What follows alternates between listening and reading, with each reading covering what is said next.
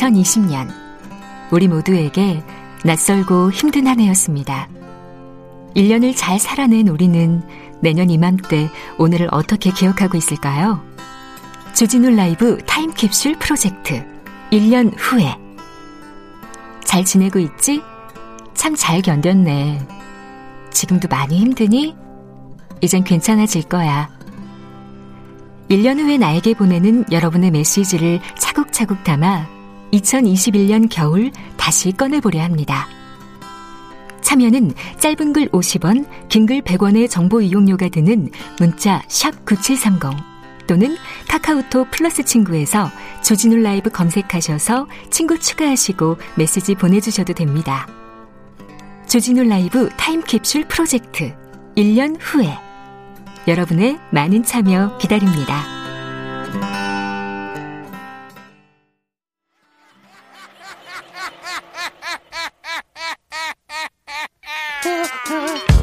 발로 뛰는 기자, 탐구하는 기자, 세상의 질문을 마구 던지는 기자, 기자가 본 오늘의 세상, 기자들의 수다.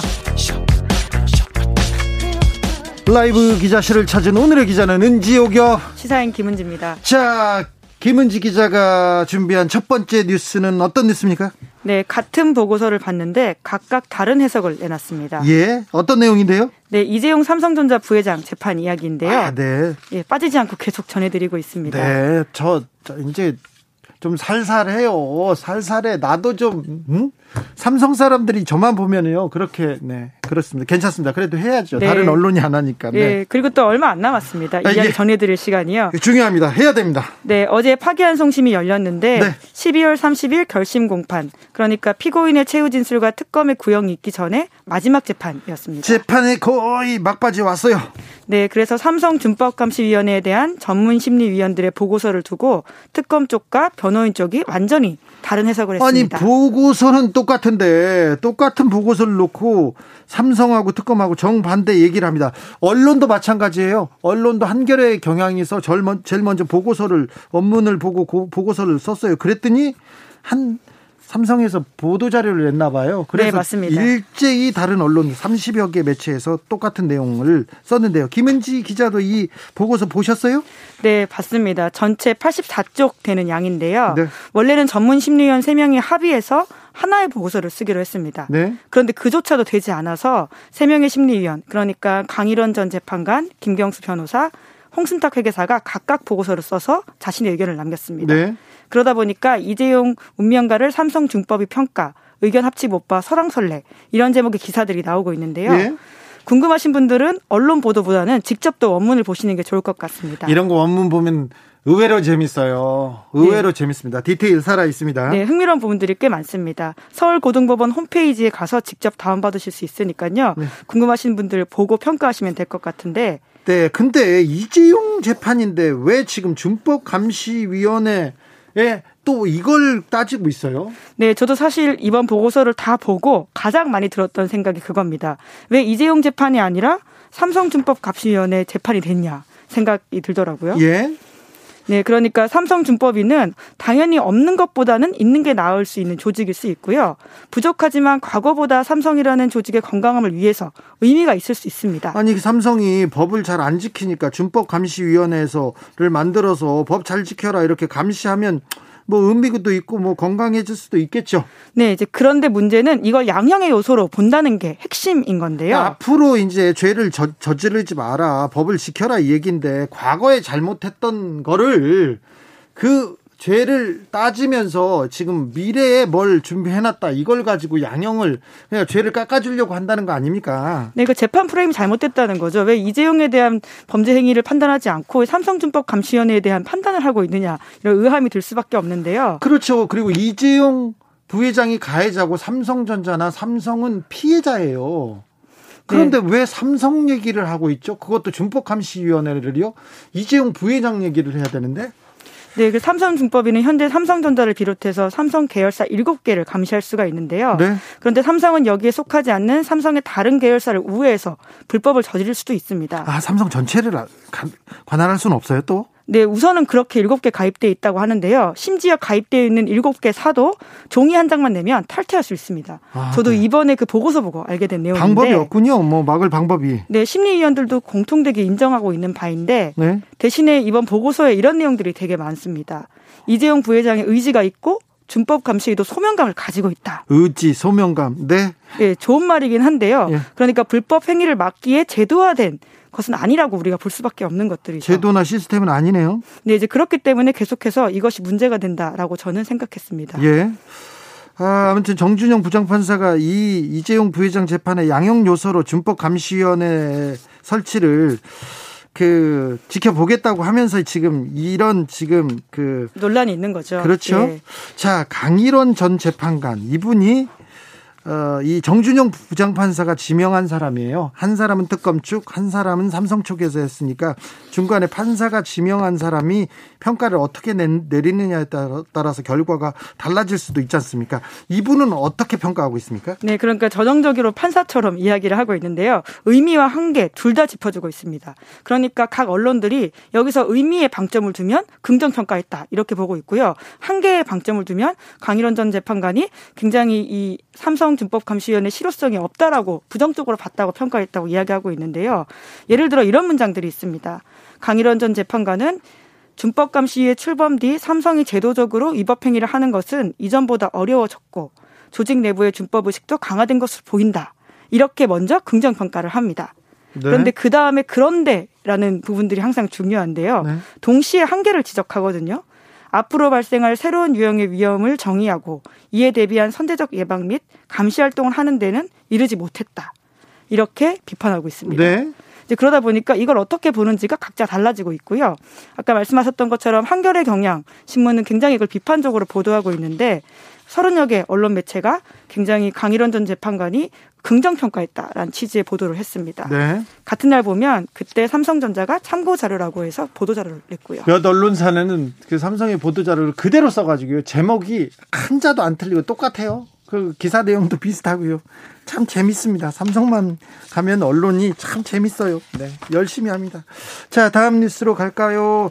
이번에는 SBS 관련된 기사네요. 네, 뉴스타파 보도를 가져왔는데요. 네? 태영그룹이 SBS 기자들을 동원해서 정부 예산을 확보하는 로비를 벌였다라는 의혹이 보도됐습니다. 아, 그래요? 어떤 의혹입니까? 이런 의혹은 여러 차례 말이 나오긴 했었어요. 네, 태영그룹의 윤세영 명예회장이 설립한 SBS와 관련된 내용인데, 그렇죠. SBS는 소유와 경영이 분리되어 있고 대주주는 SBS 방송 편성에 관여하지 않겠다. 이런 것들을 개국 때부터 소유주들이 천명해 왔습니다. 아니, 말은 그렇게 하죠. 말은 그렇게 하는데 이거 SBS 뭐 윤씨 집안 거라고 이렇게 또 다 알고 있지 않습니까? 상식적으로 그렇게 판단하는 사람들이 많습니다. 언론계에서는. 네, 이제 그렇지만 여튼 원칙의 문제는 분명히 있지 않습니까? 그렇기 때문에 자사 기자들을 대주주 회사를 위해서 동원한다라고 하는 건 문제가 될 수밖에 문제죠. 없죠. 문제죠. 네, SBS는 민영 방송사이긴 하지만 공공재인 지상파를 할당받고 게다가 주기적으로 제휴가 심사를 받는 곳입니다. 네, 그런데 어떤 내용이죠? 네, SBS 대주주인 태영그룹이 계열사인 인제스피디움 그러니까 복합 레저 시설을 가지고 있는데요. 이곳에 정부 예산을 받아내기 위해서 SBS 기자들을 동원한 증거를 뉴스타파가 보도했습니다. 오호, 네. 당사자들은 부인하고 있는데요. 이메일이나 내부 자료 등을 뉴스타파가 상당 부분 보도했습니다. 지난 18일이었던가요? 방통위에서 SBS에 대한 조건부 제어가 의결했는데 이 내용이 담겨 있습니까? 네, 관련된 일종의 견제 장치를 마련하겠다라는 내용들이 있는데요. 네. 그 3년의 조건부 제어가가 났습니다. 예. 그 예를 들어서 대주주에게 유리한 보도, 홍보성 기사가 나오지 않게 해야 된다. 그리고 이러한 부분들을 공신력 있는 기관에게 평가받고 매년 4월 말까지 방통위에 제출해야 된다라는 조건을 달고 제어가를 했습니다. 그런데 이 견제 장치가 잘 작동할 수 있을까요? 이 사주들을 제어할 수 있을까요? 네, 그런 걱정들이 많습니다. 왜냐하면 앞선 사례들이 굉장히 많기 때문인데요.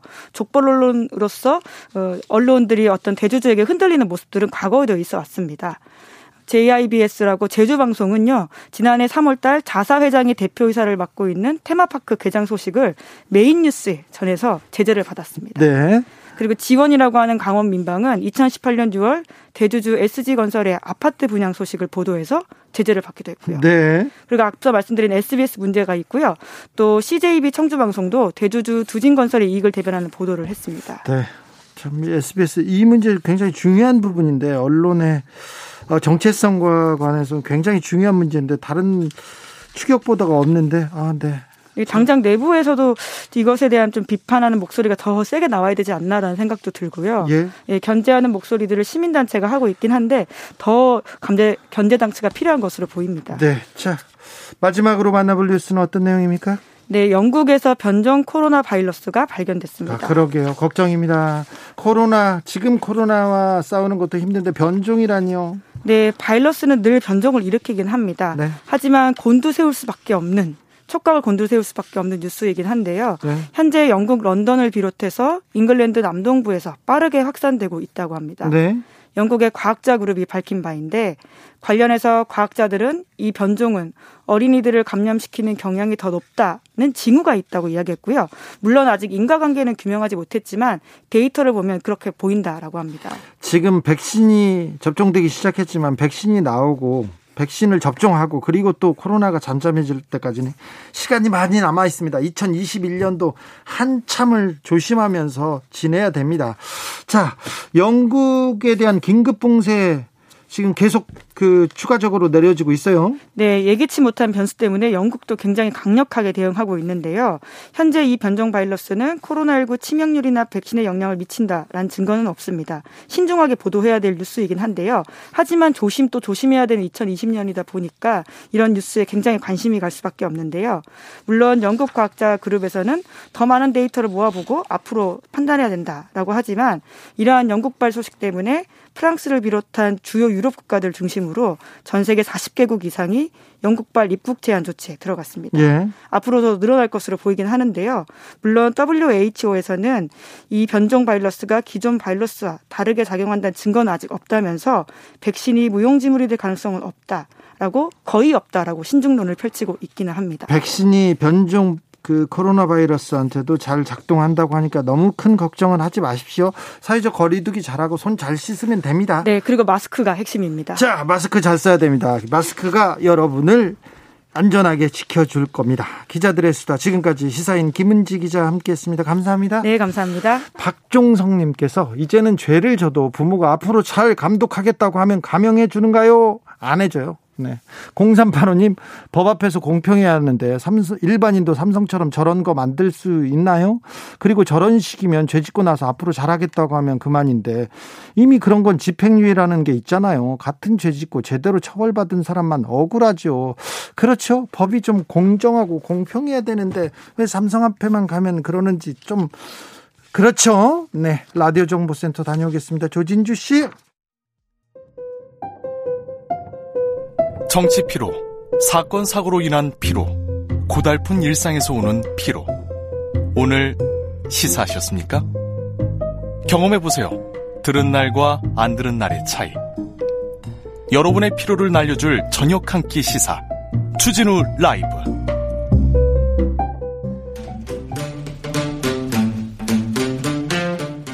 청년이 보고 듣고 느끼는 요즘 우리 사회 그것이 궁금하다. 청년에게 묻는다. 요즘 뭐하니?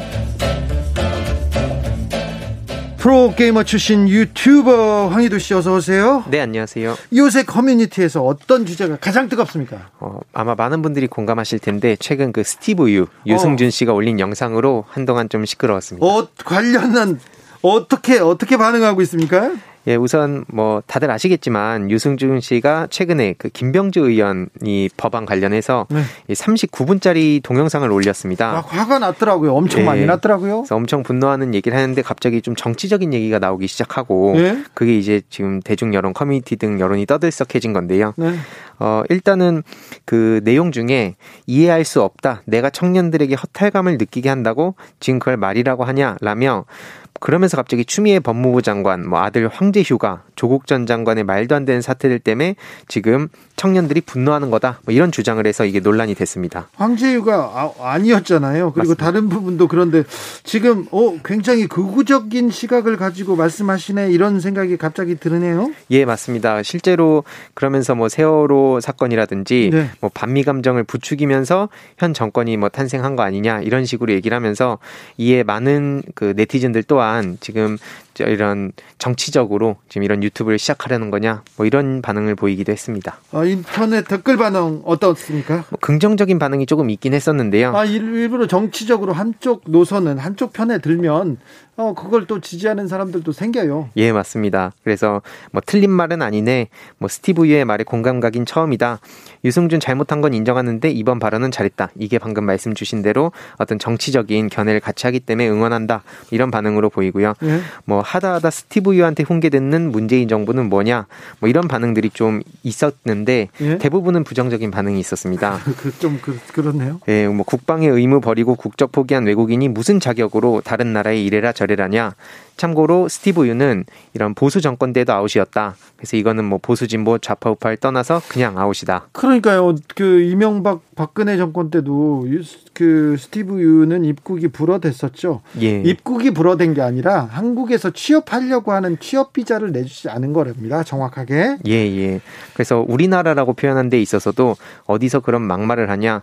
대한민국이 왜 당신 나라냐. 당신이 버렸잖아요. 이런 반응도 있었고요. 뭐 이외로도 뭐 유승준 만세 같은 얘기를 하는 뭐 그러, 그걸 보도한 언론에 대한 지적도 있었습니다. 네. 오바 좀 그만해라. 누가 그런 얘기를 하냐. 부풀리지 마라. 뭐 신문사는 도대체 왜 관심도 없는 이 사람 가지고 계속 기사를 내냐. 이런 반응들도 좀 있었습니다. 청년들 커뮤니티 반응은 어떻습니까? 뭐 좀 이제 안타까웠고 처음에는 좀 그런 의견들이 있었는데 이젠 아니다. 내가 사는 국가를 상대로 저렇게까지 어, 성질을 부린다. 뭐 이런 부분에 있어서 분노하는 반응이 많이 있었고요. 네. 특히 가장 높은 위치에 있었던 가수였기에 그가 한 번 어긴 그 약속의 상징이 얼마나 큰지 본인은 모르는 것 같은데 위로 갈수록 겸손해야 되고 또 어린 나이 때 감정적으로 한 행동에 대해서 아직도 반성조차 안 하니 국민들은 수십 년이 지난 지금도 용서할 수 없는 거다. 이런 반응이 있었고요. 누가 봐도 이건 병역 기피인데 참 하나만 알고 둘은 모르는 것 같다. 당장 눈앞에 보이는 것만 쫓다가 저렇게 된 거 아니냐. 뭐 이해로도 뭐 앞에 말씀 주셨듯이 좀 어느 정도 정치적 견해를 밝히다 보니까 일부 응원하는 사람들에 대한 비판의 목소리도 있었습니다. 네. 아, 그래서 계속 유튜브를 하겠다고 이렇게 생각하시나요? 아마 반응이 꽤 뜨거웠던 걸로 알고 있고 뭐돈 네. 때문에 뭐 본인이 하는 것처럼 보이냐 해놓고 댓글 다 닫고 후원 계좌를 열어놨더라고요. 후원 계좌를요? 네, 그래서 그게 또 논란이 되기도 했습니다. 중간 중간 광고도 좀 들어가 있었고. 광고도 넣고요? 네. 후원 계좌를 넣었어요? 그래서 제가 뭐 이걸 함부로 어떻게 예측하기는 어렵지만 많은 사람들이 계속 하려고 하는 거 아니냐 이런 반응은 보이고 있습니다. 아 보수 유튜버로 전향하려고. 아, 네. 후원 계좌를 열었다면 그렇죠.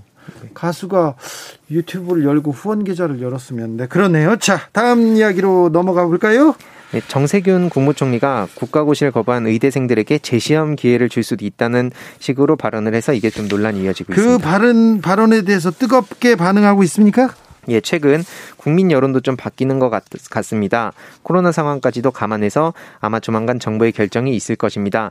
라고 발언을 했고 정부 고위 관계자도 이번 주 인사청문회 이후 새로운 보건복지부 장관이 임명되는 대로 재시험 등 의대생들에 대한 구제책 발표가 있을 것으로 보인다고 밝혔습니다. 그랬더니요. 인터넷에서는 어떻게 반응하고 있습니까? 예, 일단 이런 반응에 의료계에서는 환영한다는 입장을 밝히고 있고 또 전국 의대 교수 협의회 회장인 권성택 서울대 교수는 의 대생 국시 재접수는 다가올 의료 공백을 생각하면 당연한 수순이라며 오히려 의대생들이 끝까지 시험을 거부할까 걱정이다라는 발언도 했습니다. 아, 이분 말은 좀 걱정되네요. 예. 걱정이죠.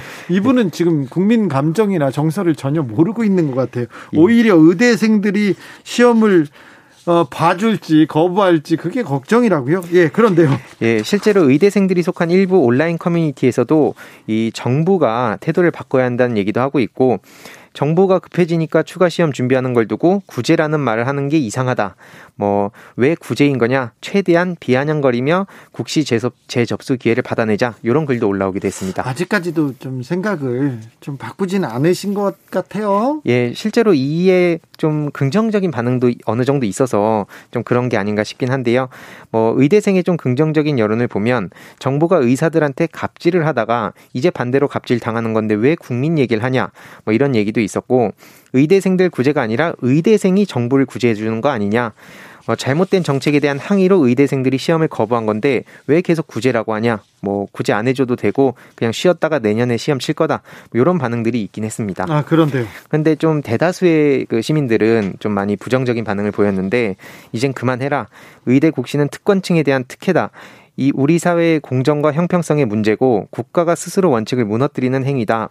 뭐 이런 식으로 은근슬쩍 넘어가고 공정성 무시하고 형평성 무너지고 기준도 없고 예, 민주당에 대한 비판의 목소리도 좀 있었고요. 네. 어, 시험을 보면 민주당 지지 철회한다 이런 어, 반응도 있었고 코로나로 인해 시험을 못 치른 게 아니라 본인들이 국가를 상대로 시험을 거부한 건데 여기에 왜 제 기회를 주냐. 예, 법을 마음대로 바꾸고 국가 질서를 무너뜨리는 행태를 어디까지 봐야 하는지 좀 스트레스 받는다는 반응도 있었습니다. 어, 긍정적 반응하고 부정적 반응 비율이 어느 정도 됩니까? 어, 이게 좀 보수 진보를 떠나서 부정적인 반응이 좀 많이 있었는데요. 네. 뭐 앞서 일부 긍정적 반응도 있었지만 좀 어느 정도 현 정부를 싫어하는 사람들은 이제 어쨌든 이렇게 원칙을 무너뜨리는 데 있어서 지금 정부를 좀 이렇게 비아냥되는 반응도 네. 있었고 청년들 반응은 어떻습니까? 뭐 원칙적으로 불가능하다더니 뭐 손바닥 뒤집듯이 말을 바꾼다. 뭐 원칙이 없는 나라냐. 뭐 어이가 없다. 뭐 이런 반응들도 있었고 나머지는 대부분 어쨌든 이그 재기 재시험 기회를 주는 데 있어서 비판의 목소리들이 대부분이었습니다. 네. 또 그, 어떤 어떤 얘기했어요? 그래서 뭐 대부분의 국민이라고 하는데 언제 본인이 찬성했는지도 모르겠다는 반응도 있었고 어, 나 대부분 아닌가봐 이런 얘기도 했고요. 네, 그리고 그 국민이라는 게뭐 혹시 뭐 국민의 힘이나 국민의 당을 보고 하는 거 아니냐 이런 반응도 있었고 정세균 총리에 대한 비판의 목소리 그리고 국가가 하루아침에 이렇게 말을 바꾸면 안 된다. 이렇게 절대로 국시를 치르게 해서는 안 된다. 이런 반응들이 많았고 좀 보수 성향의 젊은 층은 기회는 공정, 과정은 평등이 역시 아니다. 라는 반응을 보였고 좀 민주 진보 성향의 청년들은 이렇게까지 하면 정말 민주당의 어, 지지를 철회할 거다. 뭐 이런 반발도 많이 있었습니다. 0337님께서 시험과 제도를 운영하는 국가기관은 기본과 원칙에 입각한 국가 운영이 되어야 합니다. 모든 국민이 정해진 규칙에 따르는 기본이 지켜져야 근본이 바로 서는 나라가 됩니다. 이런 때 이렇게 하고 저런 때는 저렇게 경우의 수를 적용하면 기본이 흔들리고 제도와 규칙에 따르는 사람만 손해를 본다는 잘못된 신호를 주게 됩니다. 또한 당사자는 반성과 사과도 없는데 알아서 기본을 바꾸면 안 됩니다. 이렇게 장문에 어, 논리적인 글을 보내셨네요. 김신정님께서는 의대생에게 국시 특혜 주는 이유가 의사가 부족해서라면 공공의대 설립 추진이 맞다. 공공의대 설립을 추진하라. 이렇게 이런 의견도 주셨습니다. 네. 요즘 뭐하니 유튜버 황희두 씨와 함께했습니다. 감사합니다. 감사합니다. 교통 가볼까요? 교통 가지 말고 그러면 다음 코너로 바로 넘어가도록 하겠습니다. 테이크아웃 시사 나왔습니다. 오늘도 하나 챙겨가세요. 주진우 라이브.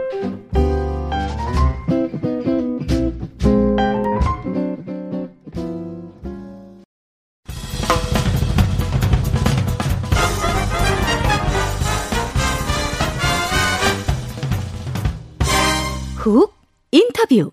모두를 위한 모두를 향한 모두의 궁금증 훅 인터뷰. 서울시장 후보들 자꾸 출마 선언하고 있습니다. 서울시장 여러분은 누가 돼야 한다고 생각하십니까? 주말에 안철수 국민의당 대표가 서울시장 출마를 선언했습니다. 그전에는 절대 안 나온다 이렇게 얘기하다가요. 안철수 대표의 서울시장 도전 이번이 세 번째인데요. 3세번 도전. 이번에는 성공할 수 있을까요? 2016년입니다. 국민의당 창당 과정에 합류하면서 안철수 대표의 멘토로 부각됐던 인물이 있습니다. 공동선거대책본부장을 맡아서 국민의당의 녹색바람을 주도하기도 했는데요. 합리적 보수, 열린 보수. 이상동 중앙대 명예교수 모셨습니다. 안녕하세요. 네, 안녕하세요. 네. 네. 건강 어떠신지요? 네, 그잘 지내고 있습니다. 네. 네, 근데 일단 이제 아까 말씀하신 것 중에서 네. 뭐 제가 국민의당 창당 과정에 뭐 선거운동도 했는데 네. 저는 뭐 안철수 대표의 멘토로 부각됐다는 이건 좀 안 맞는 것 같아요. 언론에서 부각시켰어요. 글쎄 그랬는지 모르겠는데 그 후에 난 그 저 안철수 대표가 그냥 벼랑간 그 주말에 사드 배치 반대하고 난 다음부터는 내가 의학해가지고서 네.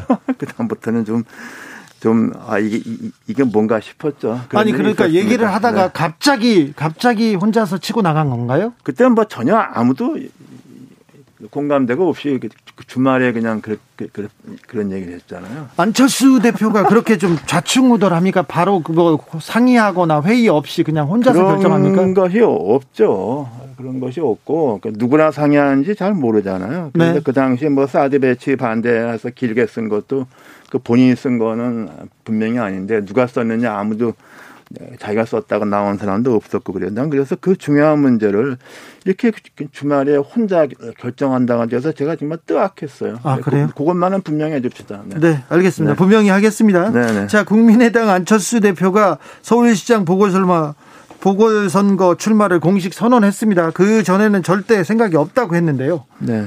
어떻게 보시는지요?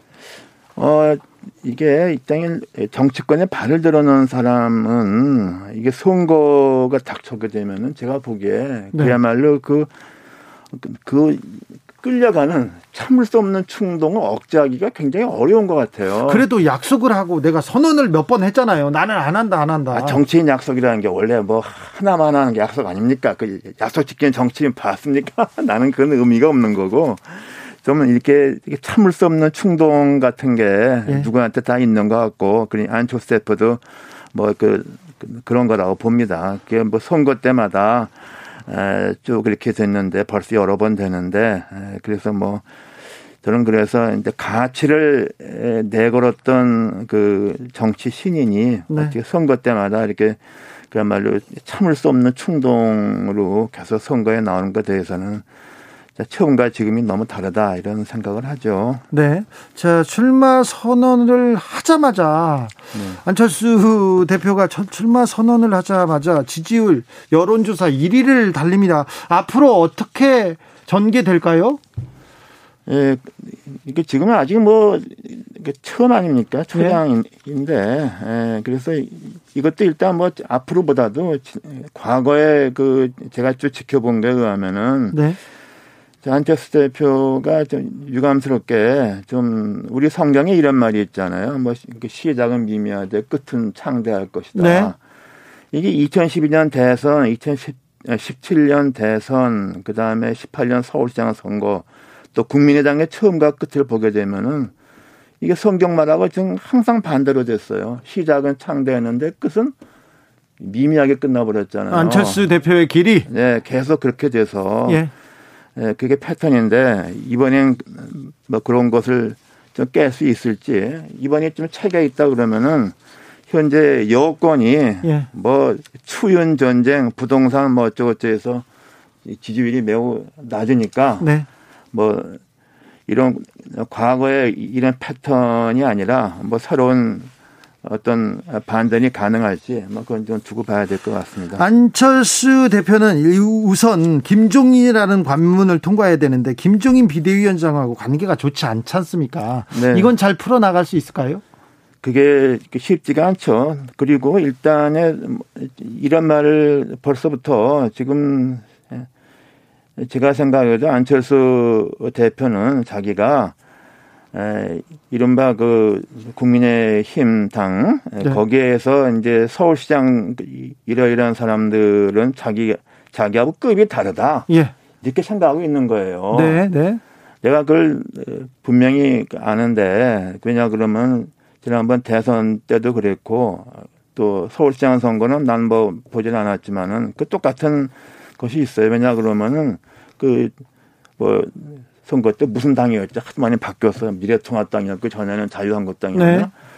그 당은 도대체 부패하고 썩은 당이니까 저기서 나 나한테 백길 들어가고 나를 지지해야지. 네. 이런 그 내가 잘하면 저기서 저쪽에서 나한테 굽히고 들어올 것이다. 이런 기대로 대선하고 지방선거를 두 번 다 한 거예요. 예.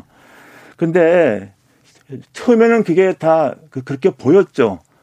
점차 점차 해서 결국은 결과는 산딩이 되지 않았습니까? 네네. 제가 그래서 그늘 그전부터 하는 말이 그, 그, 잘 모르는 사람들이 네. 한국의 이른바 보수 유권자층과 네. 영남을 너무 쉽게 생각하는구나. 네. 네. 난 그래서 제가 항상 그걸 쉽게 생각하는 게 절대 아니다. 이런 말을 전부터 좀 경고 삼아 좀 하고 그랬는데 그걸 너무 쉽게 보고 있는 것이고 지금도 그런 것 같아요. 네. 1928님께서 정치인이 말하는 절대라는 것은 어떤 뜻일까요? 늘 헌신짝처럼 버리듯 쉽게 버릴 수 있다는 뜻일까요? 그냥 궁금해서요. 이런 얘기 하시고요. 노태근님께서는 아, 일요일에 사나이. 제발 이번만은 중간에 후보 철수는 없기를 기대해 봅니다. 완주할 수 있을까요? 안철수 대표는? 이번에 완주는 아, 하겠죠. 근데 완주하기 위해서는 일단에 밖에서 독자적으로 그냥 또 대시할 겁니다. 네. 아 그러면 국민의힘과는 전혀 연대나 뭐 후보 단일화 없이 아니, 바깥에서 그, 그 마지막에 네. 결국엔 지지율을 뭐 이런 걸 해서 아, 자기가 그런 거를 승부를 할 거라고 보죠. 그, 그 지난번에 김문수 솔직히 후보. 서울시장 네. 선거에 김문수 후보를 내는 게 누가 보더라도 그랬잖아요. 네. 근데 결과는 그렇게 나왔잖아요. 네. 그 뭐냐 처음에 그러면 내가 지지율이 높기 때문에 저기서 무조건 올 것이라고 생각했죠. 어, 드롭할 거다. 네, 안철수 대표한테 올 거라고 기대를 한 거죠. 네. 난 내가 그, 그, 그럴 때 내가 정확히 읽어요. 네. 난, 난 그때마다 내가 내 워닝이 뭐냐. 내가 말씀드린 게 있지 않습니까? 한국의 보수 유권자층, 영남, 그거 무시하지 말라. 자, 지금도 안철수 대표의 작전은 자기가 야권에 서 있으면 음. 그 국민의힘 국민의힘 서울시장 후보가 자기한테 들어올 것이다, 올 것이다 이렇게 생각하는 그렇게 건가요? 생각하는 거죠. 네. 네. 그런 mentality를 계속 갖고 있는데 나, 는 그것이 에, 그 뭡니까 그 영남과 보수 유권자들의 예, 그런 정서를 네. 아직도 이해하지 못하는구나 이런 생각을 계속 하고 있습니다. 자, 범야권 연립 정부를 만들자 이렇게 제시한 안철수 대표의 그 아이디어는 어떻게 보시는지요? 아니, 난 도대체 무슨 서울시장하고 대통령하고 혼동하는 거 아니에요? 아니, 대통령이 되면 장관 같은 거 이렇게 내각을 같이 하는 게 DJ 편학 같은 게 연립정부인데 네. 서울시장 아래에 무슨 내각이 있습니까? 그렇죠. 그러니까 무슨 얘기인지 모르겠어요. 안철수 대표가 하는 말을 근데 무, 슨 말인지 모르겠다고 이상돈 아니 그렇게 되면은 네. 이렇게 되면 서울시장이 된다 하더라도 네. 서울시장이 임명할 수 있는 건 정무부 시장밖에 없어요. 네. 그다음에 사, 온갖 산하기관에서 이제 말하자면은 원래 공정하게 하면 안 되는데 사실상 많이 이렇게 하지 않습니까? 네. 그러면 이걸 뭐, 저 산하기관장을 지금 뭐 국민의힘 당 추천받아서 거기다가 무슨 다 주겠다는 건지 예. 이건 도대체 토탈 이게 저기 그 발사 이런 얘기 자체가 네. 어불성성이죠. 자 안철수 대표를 가장 잘 아는 분 중에 한 분을 모셨는데 지금 무슨 소리를 하는지 모르겠다고 합니다. 아이고 이걸 어떻게 생각해야 될지 잠깐 퇴근길 교통 상황 보고 와서 다시 듣겠습니다. 김한나 씨. 주진우 라이브. 서울시장 선거 본격적인 레이스입니다. 그래서 안철수 대표에 대한 질문 계속 오고 있습니다. 8672님께서 안철수의 극중주의 용도 폐기됐나요? 이렇게 물어보는데요. 교수님. 극중주의 난 그게 무슨 말인지 모르겠어요. 아, 그, 그, 그, 이런 게 무슨 얘기가 되는 건지 나는 네. 좀 예, 그때도 이게 별한강 네. 뜬금없이 튀어나온 얘기잖아요. 그래서 난 이런 게 누구하고 의논해서 저런 말이 나오는지 그런 예. 게알 수 없고 그래서 제가 좀 제일 좀 문제라고 보는 것은 그 본인이 좀 컨텐츠가 너무 없는 게 아니냐 이런 생각을 합니다. 왜냐하면 그러니까 남한테 이렇게 휘둘리는 거예요. 그래서 난 그래서 서울시장 선거도 뭐 정권 심판론 어쩌고 그러는데 진정 우리가 좀 중요한 것은 서울시라는 엄청난 도시를 끌고 갈 수 있는 자질 있는 사람의 시장으로 해야 된다는 저는 그것을 좀 제일 유권자들이 좀 봐야 된다고 봅니다. 예. 자, 그러면 서울시장 선거 이렇게 큰 틀 놓고 보는데 네. 야권에서도 수, 후보들이 속속 나오고 있습니다. 국민의힘 네. 어, 후보로 지금 그 불리는 사람들 나경원, 오세훈을 비롯한 여러 사람들에 대해서는 어떻게 보십니까? 아, 일단 저 오세훈, 나경원 뭐 이런 이해운, 네, 조은희, 네, 네 여러 명 있는데 그 중에서 이제 그 지명도가 제일 높은 사람은 아무래도 이제 오세훈, 나경원 두 사람이죠. 네. 근데 네. 우리나라 이 경선 후보 경선이라는 게 여론조사 비중이 너무 많지 않습니까? 네. 그러면 그냥 아무 전화나 받는 거잖아요. 네. 그러면은 우리가 저 그야말로 좀 어떻게 보면은 좀 더 새로운 사람이고 좀 더 미래성도 있고 어, 경쟁력도 있고 행정 경험도 있을 수 있는 후보보다는 네. 일반인이 전화 들어서 아, 는 사람 그걸 답하지 않겠습니까? 네. 네. 난 그래서 현재 우리나라의 그뭐 여론조사를 통해서 이렇게 하는 것이 저는 굉장히 이게 좀 잘못됐다고 봐요. 그러니까 현재의 경선률처럼 그 여론조사의 비중을 많이 하게 되면은 결국에는 이, 이, 저, 국민의힘에서는 오세훈, 나경원 그 두 사람이 그래도 그 모르는 사람 없잖아요. 네. 그래서 저는 이 국민의힘이 이번 서울시장 선거를 좀 신중하게 접근했다면 좀 뭔가 어좀 다른 기회에 네. 새로운 사람이 후보가 될 수 있도록 뭔가 좀 작업을 지금부터 할 수 있는지 모르겠어요. 네. 그래야 한다고 봅니다. 그래서 지금 같은 룰을 하게 되면은 저는 오세훈 전 의원이나 나경원 전 의원이 후보가 된다고 봐요. 그리고 국민의당에서 안철수 후보가 나오고 둘은 단일화가 가능할까요? 국민의힘과 국민의당은 지금까지 과거를 볼 것 같으면은 네. 저는 뭐 그게 매우 어렵다고 보는데 네. 이번엔 또 어떻게 될지 모르죠. 네. 그리고 난 뭐 그걸 떠나서 네. 무슨 그 연대 단일화 이, 이, 런 거 진짜 그거 구태 정치입니다. 그리고 아 그래요? 네. 그리고 무슨 그 빅텐트니 네. 또뭐 뭐 반 뭐야 그 반민주 연대인지 반문 연대인지 네. 하는 식의 이런 그 저 뭐 네거티브 파당 정치 네. 이런 거 별로 안 좋은 거예요. 그 어떤 공직을 하든 간에 어떤 정당이든 간에 어, 자기가 어떤 긍정적인 미래지향적인 어떤 플랜을 가지고서 정책을 가지고서 이걸 해야지 네. 단순하게 뭘 반대하기 위해서 우리 다 모이자. 네. 나는 그거 유권자들한테 별로 안 먹힌다고 봅니다. 아, 이번에는 그럼 반문연대, 반민주연대 이거 안 먹힌다. 저는 그렇게 안일하게 생각하면은 네. 오히려 선거에서 저는 그 또그 그 과정이 굉장히 시끄러울 거예요. 네. 그게. 네. 네. 그런 것이 있고 제가 좀 네, 제가 쭉 정치판에서 예. 말하자면 오고 가는 말 중에서 가장 재밌게 들었던 걸 한번 기억해 드릴게요. 그 네. 뭐냐 그러면은 그 반기문 전 유엔 총장이 이제 대선 후보 나오는데 여기저기 그렇다 않았습니까? 네. 그 당시 임명진 그 저기 목사님께서 아, 목사님께서 비대위원장 할때임 네. 목사님이 반 총장한테 뭐라 그랬습니까? 기억나세요? 아, 이 추운 겨울에 무슨 텐트를 칩니까? 그랬잖아요. 아, 네네. 네. 그렇죠. 나도 그, 그러니까, 뭐, 빅텐트니 뭐니 이런 네. 거 진짜. 지금도 그렇죠. 아이고, 그, 그, 겨우, 그, 대, 뭐, 시장, 그래도 대선 뭐 급인지 뭐, 시, 서울시장 후보 나간다는 사람들이 모여서 한다는 얘기가 무슨 빅 텐트를 치고, 이 겨울에 무슨 텐트를 칩니까? 알겠습니다. 텐트를 알겠습니다. 치고 반 무슨 연대라고. 네. 야, 정말 내가 그건 그, 내가 뭐 여당도 제가 완전히 내가 손들었지만은 야당도 네. 정말 이게 손들어 버릴 상황이에요. 알겠습니다. 4137님께서 국민의힘과 단일화하면 승리. 단일화 안 되면 필패인데 단일화가 쉽지 않은 게 문제죠. 국민의힘에 들어와서 경선에 참여하라고 하는데 안 들어가고 부전승으로 출마하려고 하면 과연 동의할까요? 안철수 대표 얘기인 것 같습니다. 김세정님께서는 옳은 말씀입니다. 거대 도시 서울을 포괄적으로 인도할 역량 있는 분이야죠. 정책으로 이끌어야죠. 반대라니요. 이런 의견도 주셨습니다. 자, 그러면요. 금태섭 전 의원 출마 선언했습니다. 네. 이 조금 영향력이 있을까요?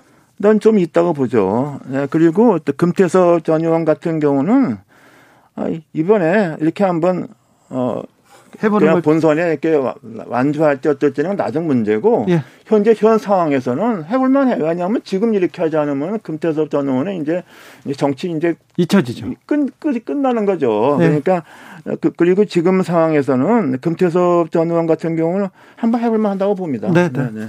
홍정욱 전 의원 얘기하는 분도 있습니다. 홍정욱 전 의원도 요새 좀 움직이기 시작하는 것 네, 같아요. 그건 잘 모르겠는데 네. 지금 그렇게 잘 그 느닷없이 이렇게 배란간 될까요? 아 그래요? 그리고 그냥 그 이렇게 되면은 또 김종인 비대위원장께서 이게 좀 상황을 좀 너무 안일하게 이때까지 끌고 온 게 아닌가 싶어요. 뭔가 좀 플랜을 가지고서 네. 좀 사람을 좀 만들어 가야 되는데 네. 이렇게 못하고 와서 이렇게 된 것 같습니다. 김정 네. 비대위원장이 좀 사람도 좀 데려오고 좀 만들어 가려고 하는데 네. 그 당내 그 역학구도 그리고 아까 어, 대한민국의 보수라는 사람들, 영남 패권주의 있는 사람들하고 네. 이그그 그 세력을 돌파해내지 못하는 것 같습니다. 아 근데 그걸 돌파한다 그러면 안, 안 되죠. 그것을 기본으로 안고 거기다가 더하려고 그래야죠. 네. 아 그, 그게 저는 그래서 나는 그 자꾸만 내가 좀 이해가 안 되는 게 자꾸만 무슨 새로운 길 뭐 중도를 향한다고 그래서 네. 거기랑 무슨 단절을 한다 뭐 이런 말 하잖아요. 네. 그거 굉장히 기분 나쁘게 하는 사람들 많습니다. 네네. 네. 난 나는 그 절대로 그렇게 하면 안 되고 그 자기 고유 지지 기반인데 그거를 네. 다 안고서 어, 거기다가 그, 그첨 추가를 하고 예. 그걸 또 그뭐 플러스를 시켜야죠. 네. 나는 저는 그렇게 생각해요. 네, 네. 네. 어, 부산시장 얘기도 좀 물어보겠습니다. 아, 지금 저명하신 정치학자고 법률가고요. 그리고 정치권에서도 굉장히 깊이 있는 어떻게 보면 그 어, 브레인으로 통하기도 해서 제가 여러 가지 물어봅니다. 부산시장 박형준 전 의원의 파괴력은 어느 정도로 평가하십니까? 아니 지금 거기서는 뭐 당내 경선이 이번에 부산에서 글쎄 모르겠어요. 뭐 부산에서 설마니 뭐 민주당이 또 이렇게 이길 수가 있을까요? 근데 이제 좀 이런 점을 좀 조심해야 될 것 같아요. 지난번에 에, 그, 어, 총선 때도 그랬지 않습니까? 네. 그 직전에, 그러니까 뭐 여론조사 볼것 같으면은 네. 지금 야권이 상당히 높았어요. 네. 근데 실제로 열어보니까 그렇지 않았잖아요. 네. 그러니까 그런 거를 좀 지금 국민의힘에서 조금 네. 조심할 필요는 있다고 봅니다만 현재까지 봐서는 뭐 부산시장은 저기 뭡니까 국민의힘 거기 이제 경선에서 어, 결국은 좌우되지 않나 싶어요. 네. 그래요? 네. 거기 변수가 보이 변수로 생각되는 거는 뭐가 있습니까? 부산시장 선거의 변수는 글쎄 이제 뭐 누가 후보가 될지 모르겠는데 뭐 모르겠어요. 이현주 의원 같은 경우도 특히 이제 거기가 이제 뭡니까 요원포골 선거가 다 왜 생긴 겁니까? 아, 네. 그렇잖아요. 네. 그렇게 생각하면은 좀 부산 시장도 좀 여성 시장 또 이제 무슨 그 성 관련해서 과거에 네. 무슨 뭐 근거가 있건 없든 간에 네. 그좀 그 이런 얘기 없는 사람이 에, 되고 특히 그렇게 되면은 이현주 의원 같은 경우가 막 후보가 아, 되면은 네. 그 이제 오고든 시장에 물러난 거 그, 네. 그런 거하고 비교가 되는데 이제 이현주 의원이 얼마만큼 이제 당내에서 기반이 있을지는 그건 잘 모르겠어요. 네. 부산시장 선거에서는 성 관련된 후문이 있냐 없냐가 굉장히 중요한 중요한 변수가 될 것이라는 저기 교수님의 지적이었습니다. 내년 재보궐 재보궐 선거의 결과가 네. 대선에 큰 영향을 미칠까요? 어, 영향을 아무래도 있죠. 그렇겠죠. 없다, 없다 그럴 수 없죠. 네. 네, 네. 클까요? 근데 어느 쪽이 만일의 경우에 이제 어, 여권에서 어, 실패했다는 경우에는 네.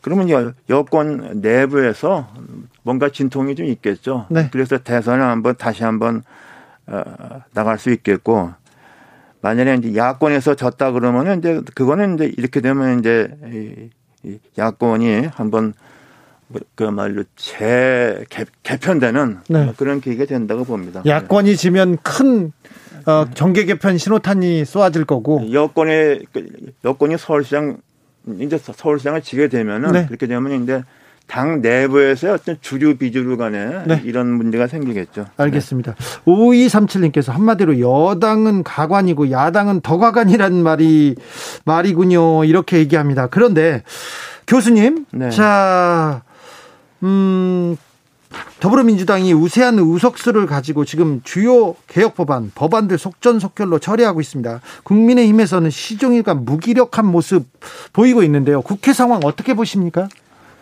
그게 뭐 무기력할 수밖에 없죠. 뭐 그 제가 보기에 참 국민의힘이 했던 최대의 그 실패는 국회 부의장하고서 상임위원장 일곱 개 여덟 개 갖다가 박차버린 거잖아요. 네. 그 국회에 있어 보면 알지만은 네. 상임위원장이 얼마나 중요하죠. 중요한데 네. 그러면 그렇게 되면 국회 나와서 국회에 안 들어가느냐? 안 들어간 거 아니잖아요. 네. 맨날 노천대후를 가잖아요. 네. 네. 나는 거기서 여기가 이, 런 무기력한 모습을 한 데는 물론 그렇게 해서 그냥 일방적으로 밀고 가는 그 민주당도 제가 뭐 그거는 의회주의자들이 아니죠. 네.